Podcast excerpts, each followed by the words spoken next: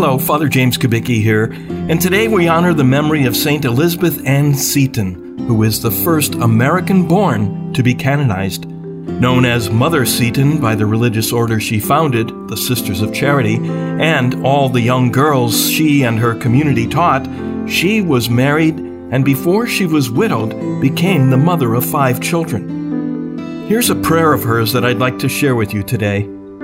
Father of all beings, how extensive are your mercies, how great, how inexpressible. It is in you we live and move and have our being. The lot of mortals is in your hand. They are only happy through you. Your paternal cares are over all humanity.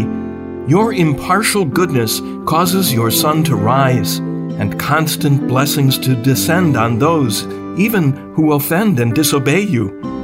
Your gifts are proportioned to the wants of your creatures, but the righteous alone feel the sweet and salutary effects of your peace. O oh, you who possess sovereign power and give life and enjoyment to the poorest insect which could not exist a moment but by your will, permit your creature to praise and bless you, and let me forever adore your goodness and give my soul to your service.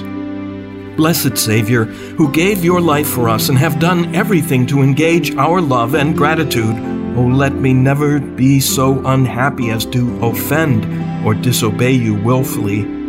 Blessed Shepherd of them that seek you, oh, keep me in your fold, lead me in your paths. Let me always hear and obey your voice and follow you as a meek and quiet lamb, making it the care of my life to keep near to my blessed Master.